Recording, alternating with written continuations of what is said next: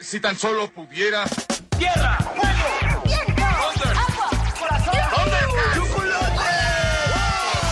Cartuneando. Soy el marajá de poca Tengo un cañón en el cerebro. ¿Mataron a Kenny? ¿En serio? ¿Dónde está? Cartuneando.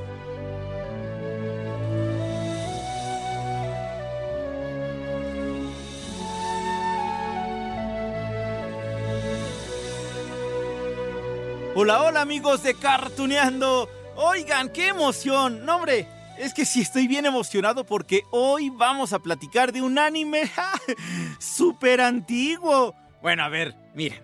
Si tiene más de medio siglo de existencia, pues sí vale que le digamos así, ¿no? Ahora que, a ver, a ver. Si nos remontamos al manga en el que está basada la historia de nuestra protagonista, Entonces habrá que decir que hoy vamos a hablar de una verdadera reliquia traída directamente desde Japón. Es más, a ver, para hacerla más de emoción, antes de mencionar con bombo y platillo como se merece el nombre de esta serie, les contaré que está catalogada como el primer manga y el primer anime del género shoujo Sí, ya, ya tuvimos clases de esto aquí en Cartuneando, ¿no? Esas historias, shoujo, que van más dirigidas al público femenino. Aunque miren, aquí ya hemos dicho en más de una ocasión que en México poco nos funcionaron esos conceptos de shoujo, que eran para mujeres, shounen, aquellas historias que eran más hacia el público masculino, y kodomo, que eran para los niños supuestamente, porque miren, aquí le entramos a todo, ¿no? A ver, conozco y seguramente a ustedes les pasa un montón de amigos, ¿no? Amigos hombres, que les gusta Sailor Moon, las guerreras mágicas, Sakura Card Captor, lo que me digan. Y también hay muchas amigas que les encanta Dragon Ball, Naruto, los Caballeros del Zodiaco, que si Slam Dunk, próximamente hablaremos de Slam Dunk. Pero miren, hay que ubicarnos en la época en la que se estrenó la... Oh, ver, ahorita les iba a decir el nombre. No, no, no, espérense unos segunditos porque todavía hay que hacerla más emoción. Les digo que en Japón, en aquellos años, cuando en los 60, en los 70, sí funcionaba ese concepto de shoujo. Y entonces dieron paso a la historia de Zafiro. Ahora sí les va el nombre, amigos. La princesa caballero. Amados súbditos, tengo el placer de comunicarles que ha nacido el príncipe heredero. He engañado a mi pueblo. Les he dicho que es un niño en vez de confesarles la verdad. Pero, Majestad, usted sabe perfectamente que una princesa no puede heredar el trono según la ley. ¿Ya ven? les dije que era una caricatura antigua. Bueno, para aclarar las fechas les voy a decir esto. La serie animada se estrenó en Japón, escúchenlo bien, el 2 de abril de 1967. Hace 55 años. Ya les había dicho que el manga todavía es más antiguo, 15 años más antiguo, porque el primer número salió en enero del 53. ¿Se dan cuenta amigos? No les mentía cuando les dije que estábamos frente a verdaderas reliquias del anime del manga. Justo por eso, los fragmentos que estamos escuchando tienen ese toque, ¿no? Que, los hace notar muy antiguos. El his, eh, ese que luego escuchan ustedes, claro, porque quizá no ha recibido una remasterización adecuada. Y entonces, con el paso de los años, se escucha así. Me han informado que apareció el barco fantasma. Me gustaría saber a quién pertenece. ¡Sabira! ¿Qué le pasará que va tan pensativa? ¿Qué tienes? ¿Por qué estás tan preocupada? No es nada, cachito. Pegaso a todo galope. Bien, amigos, a ver, les cuento un par de detalles antes de adentrarnos a la historia de Zafiro, la princesa que se tuvo que hacer pasar como niño. Sí, porque le querían quitar el reino a la familia. Bueno, bueno, ahorita les cuento. Veamos, este dato es súper interesante. La princesa caballero fue creada por el gran mangaka, dicen que es el dios del manga, ¿no? Osuma Takesuka. ¿Quién es él? No, ¿cómo que quién es él? Es el mismísimo creador de Astro Boy. No, bueno, a ver, este hombre, Osuma Tezuka, murió hace 34 años, pero creó 700 historias. En serio, 700 historias. Eh, es el mangaka, así se les denomina a estos creadores de mangas, con mayor producción en Japón. Y aquí en Cartuneando, por ejemplo, pues ya platicamos de Astro Boy, ya platicamos también de Kimba, el león blanco, que es otra de sus obras muy famosas. Y bueno, estas historias pues están llenas de fantasía, ¿no? Nos invitaban a usar la imaginación. A ver, ya, regresamos a la princesa caballero. La historia nos presenta a Zafiro, una princesa que debe ser criada como niño para cumplir la voluntad de su pueblo que se llama Valle Plateado. Aquí les voy a dejar otro fragmento de la serie donde nos cuentan un poco más de esta... ¿Cómo llamarlo? ¿Confusión? ¿Sí? De una niña que crece pensando que es varón. Han pasado 14 años. Durante todo este tiempo hemos logrado guardar el secreto. Aún ella misma piensa que es varón. Oh, pobre hija mía, qué pena tan grande. A ver, sí, sí, la princesa caballero presentaba una explicación, digamos, compleja. Ah, si lo quieren ver así, o muy simple, si lo quieren ver de otros ojos. Pero miren, sobre el nacimiento de los niños y de las niñas. Imagínense, a ver, nuestra protagonista, Zafiro, tiene dos corazones, uno de hombre y otro de mujer. ¿La razón?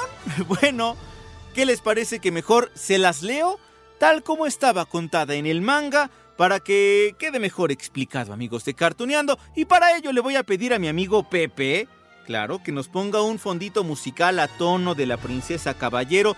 Pepe, fondito musical dramático, porque aquí les va la explicación, amigos, de la princesa Caballero. para el reino de Valle Plateado. En el cielo se asignaba el sexo de los niños y de las niñas mediante la entrega de un corazón azul para los niños y de un corazón rojo para las niñas. Sin embargo, uno de los querubines le entrega al bebé Zafiro su corazón azul.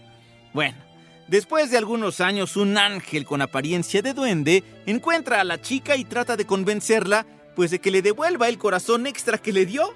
Sin embargo, la situación de Zafiro pues ya era bastante complicada desde su nacimiento, ya que en su reino rige la ley sálica, por lo cual su padre, el rey, pues hace pasar a su bebita por un varón para evitar que los nobles, sin escrúpulo, le quiten el trono y la corona.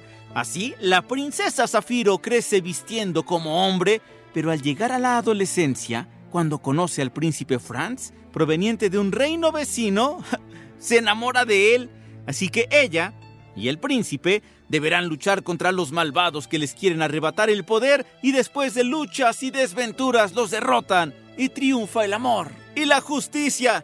¡Eh! ¿Qué tal me quedó la lectura, amigos?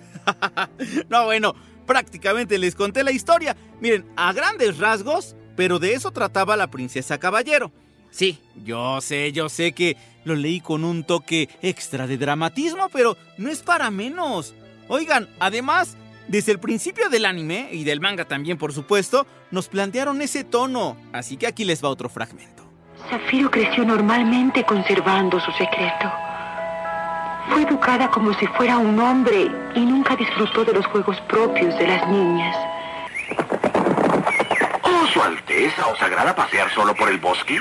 Sir Nylon, no me simpatizáis, así que dejadme solo. Oh, pero ¿por qué decís eso, Alteza? Ahí les van. Les van otros dos detalles, ¿no? Otros detalles para que la historia de la princesa caballero nos quede más completa, amigos. Miren, ya escucharon ustedes, ¿no? Que uno de esos querubines que enviaban en el cielo para designar el sexo de los niños y de las niñas, pues hizo una travesura, ¿no? Y entregó un corazón equivocado. El corazón, por cierto, era ejemplificado con una mora.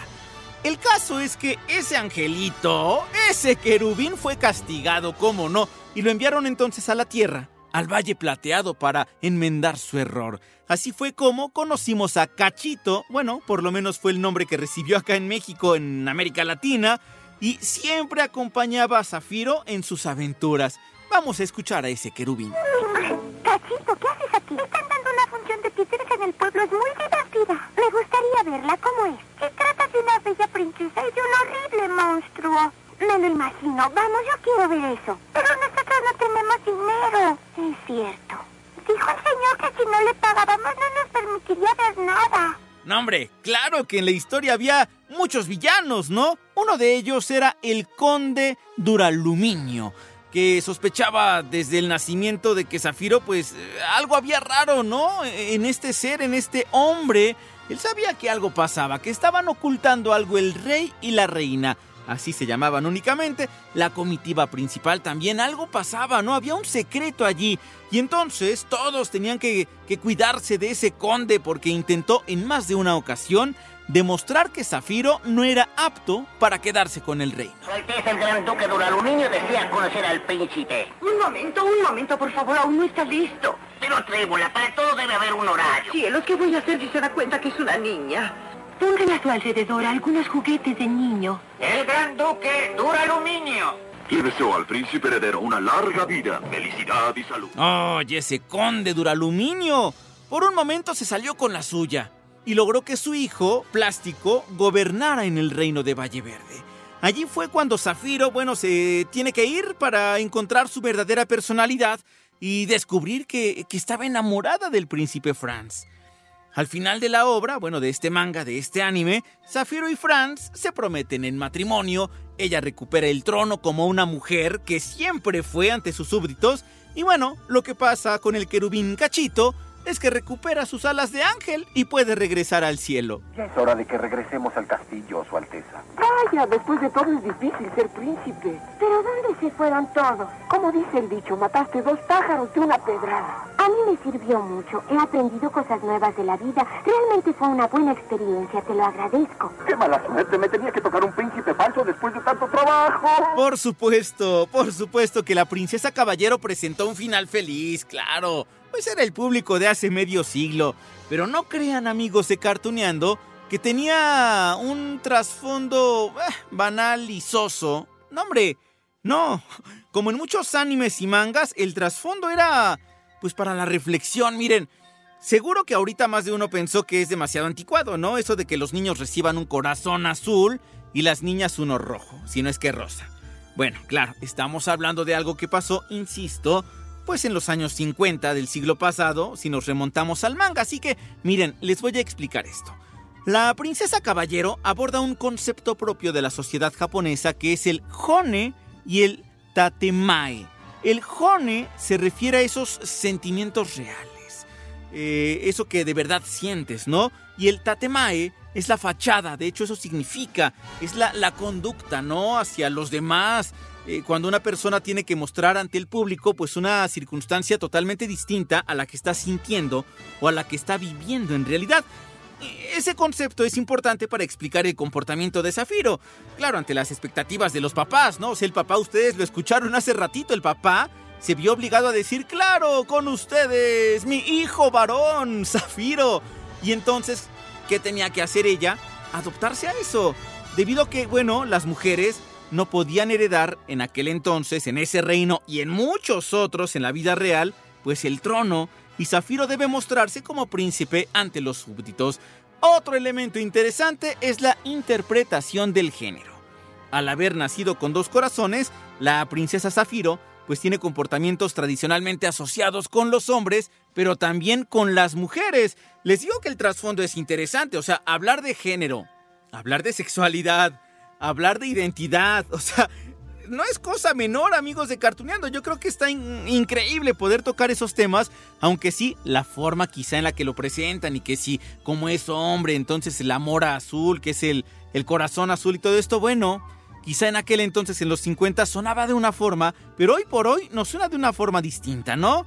Así que sí, el trasfondo es interesante, amigos de Cartuneando, al igual que la sorpresa que les traje ¡Eh! Claro, es que miren, a ver, tenemos una plática especial con una mujer que ustedes conocen a la perfección, porque resulta que esta mujer, esta leyenda del doblaje, que tiene más de 60 años en esta industria, en este amor a este arte, pues por supuesto hemos crecido con su voz desde hace mucho. Y si estamos hablando de animes tan antiguos como este, ella ya sonaba desde aquel entonces. A ver, ella, Rocío Garcel, doña Rocío Garcel, ya nos interpretó a Remy y platicamos sobre eso. Interpretó también a Astro Boy, fue la primera voz de Astro Boy y también la escuchamos. Marco, bueno, infinidad de personajes que tienen 50 años de existencia. Y por supuesto también interpretó a Zafiro, a la princesa caballero, y nos tiene una excelente noticia sobre su salud. Me conmovió de verdad cuando platiqué con ella. Estaba acompañada por Laura Torres, a quien conocen muy bien, ya platicamos con ella, la voz de chiquito de Goku, de Gohan, de Goten, de Tommy. Y estaba también acompañada por su esposo, otra gran leyenda del doblaje, don Jorge Roy. Ay amigos, los invito a escuchar esta plática.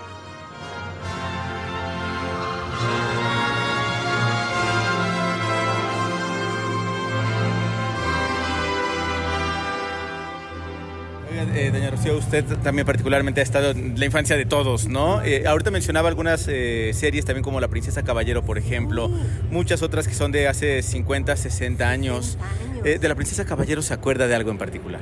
Ay, pues que siempre andaba yo luchando por mi reino, ¿verdad? Y por que no se dieran cuenta que era yo mujer. Pero era una serie muy linda. Fue la primerita que hice de anime aquí en México, la primera que se hizo. Pero tantísimas series tan hermosas que las recuerdo con todo mi corazón, con todo mi cariño. Cuando hice Shira, que mi esposo era Ordak. Cuando hice Rosita Fresita, que me encantó, él era el pastelero bigotón de Fresilandia. Cuando hice Pinocho, él era el emperador de la noche. Cuando hice Webster, él era mi tío y cantábamos todas las canciones juntos, todas las letras hechas por él. O sea, son recuerdos maravillosos y También, Ay, también, también corre caminos. El coyote te va a comer, tonto coyote. Eso ya lo puedo ver. No, hombre, y también la de Porky, Porky, nuestro rey. Uy, esa la. También es, oiga, y lo importante también de, han trabajado ustedes juntos y ahorita lo mencionaba y lo reconocía, eh, para estar siempre juntos y en la salud me imagino repercute muchísimo todo esto, ¿no? El podernos cuidar. Eh, ¿Cómo ha sido para usted todo este? Pues ha sido un milagro de vida el tener a mi esposo. Primero Dios, que me quiso dar más vida a pesar de mi enfermedad que tuve tan horrible, pero gracias a sus cuidados de él y de mi hijo, me han dado la fuerza para seguir luchando y para poder seguir trabajando para todos ustedes. Qué emoción, qué emoción. Gracias. los bendecidos somos nosotros. Ay, Lalito, te queremos mucho, mucho, hombre, mucho. Yo, yo los adoro, ya saben. Oh, Gracias, Lalito. eh, eh, en tu caso, eh, Laura, también, me imagino ya lo reconocías también ahorita, ¿no? Son instituciones. Yo me siento honradísima, de verdad lo digo, y no, no soy una persona que diga cosas que no siento hasta feas digo, pero ya menos, ya tengo más edad. Pero yo me siento muy honrada, muy bendecida de haber tenido la oportunidad de aprender de dos grandes. Eh, la señora Rocío Garcel para mí es una mujer extraordinaria actriz, extraordinaria directora, extraordinario ser humano. Lo mismo el señor Roy, es un maravilloso ser humano, extraordinario actor, extraordinario director. Yo me sentía con una gran responsabilidad de no fallarles, de ese tamaño. Como cuando estás con tus papás, disculpen la, la, la pero así me sentía como, yo quiero que ellos se sientan orgullosos de mí, quiero que, que, que no, no, sientan que, ay, no valió la pena el haberme permitido dar una oportunidad. Y, y, y, y todo el tiempo que hago cosas van conmigo con esta parte como es este, este estandarte, ¿no? De, que se sientan orgullosos, de que se sientan contentos, de que no los defraudo, que no soy una persona mala, que no soy una persona este, eh, que hace daño y que además eh, cada vez que yo... Eh, puedo dar las gracias, agradezco y reconozco el talento y la oportunidad de estas personas maravillosas, eh, que, de verdad lo digo de corazón, no con todo el mundo tampoco, ¿eh? porque hay gente que utiliza su poder de, de, de, tener la oportunidad de dar una oportunidad y no, y no, no es disciplina. Por ejemplo, la señora Rocío es muy disciplinada, el señor Roy también es muy disciplinado, pero te dan ejemplos. O sea, los señores a las nueve, cuando te dicen a las nueve, ellos ya están desde antes, el ingeniero ya está abierta la, la pantalla, el script ya está listo, los lápices, todo estaba listo. O sea, no había una manera que tú dijeras, mmm, tal, de la mañana y apenas llega. No, o sea, con el ejemplo predicaban, predi o sea, no solamente, eh, sino hacen lo que predican, ¿no? Y han compartido en, en diferentes eh, series, ¿no? Por ejemplo, digo, una de ellas es Rugrats, que aparte regresa y entonces vuelven a trabajar juntos. Ay, bueno, yo tuve la fortuna porque el señor Roy fue el que inició la dirección de, de, de- de Rugrats, eh, eh, los títulos, todo. Y cuando yo pregunté, y el señor Roy, y yo dije, sí quiero decirlo, ¿eh? Porque si no, no creas que fue así una gandalle mío, ni mucho menos, ¿eh? O sea, si yo pregunté que el señor Roy, que era el, director, que había hecho, pues, este, el cast, que había hecho todo, absolutamente, las canciones, todo. Y de pronto dijeron, no, ¿no? Entonces yo dije, ay, cabrón, no quiero, ay, perdón, ay, disculpen, disculpen, radio escuchas, este, no quisiera que se malinterpretara como una, este, falta de agradecimiento, una descortesía, una gandalle. Entonces, yo sí, pero te quiero comentar algo. El primer día en remoto que escuché al señor Roy decir, aventuras en pañales, se me salían las lágrimas y tuve que poner el, micrófono en mute porque me estremeció. Y yo decía, ay, no, qué vergüenza. Entonces nada más soñaban, señor, qué pena, de verdad. Pero es que estoy muy emocionada de escucharlo. Y cuando escuché a la señora Rocío, qué bueno, ¿qué les diriges? Igual René, ¿no? O sea, ¿qué les diriges realmente? No, hay personas que dicen, ay, pues tú ni diriges nada. Pues estás. No, es que hay personas a las que las acompañas nada más. ¿No? Y hay personas a las que pues sí tienes que, que... Pero yo soy muy feliz, muy feliz de estar aquí. Muchas gracias por la oportunidad, te agradezco y soy muy feliz haciendo lo que hago.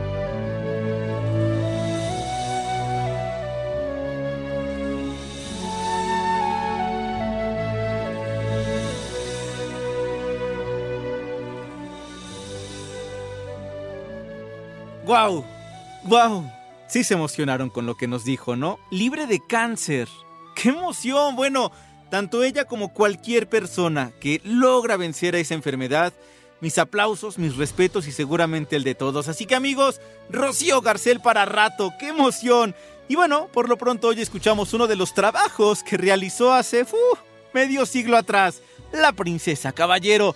Así que amigos, sí, estuvo padre el episodio de hoy y yo les dejo un gran beso, un gran abrazo y nos escuchamos en la próxima de Cartoonia.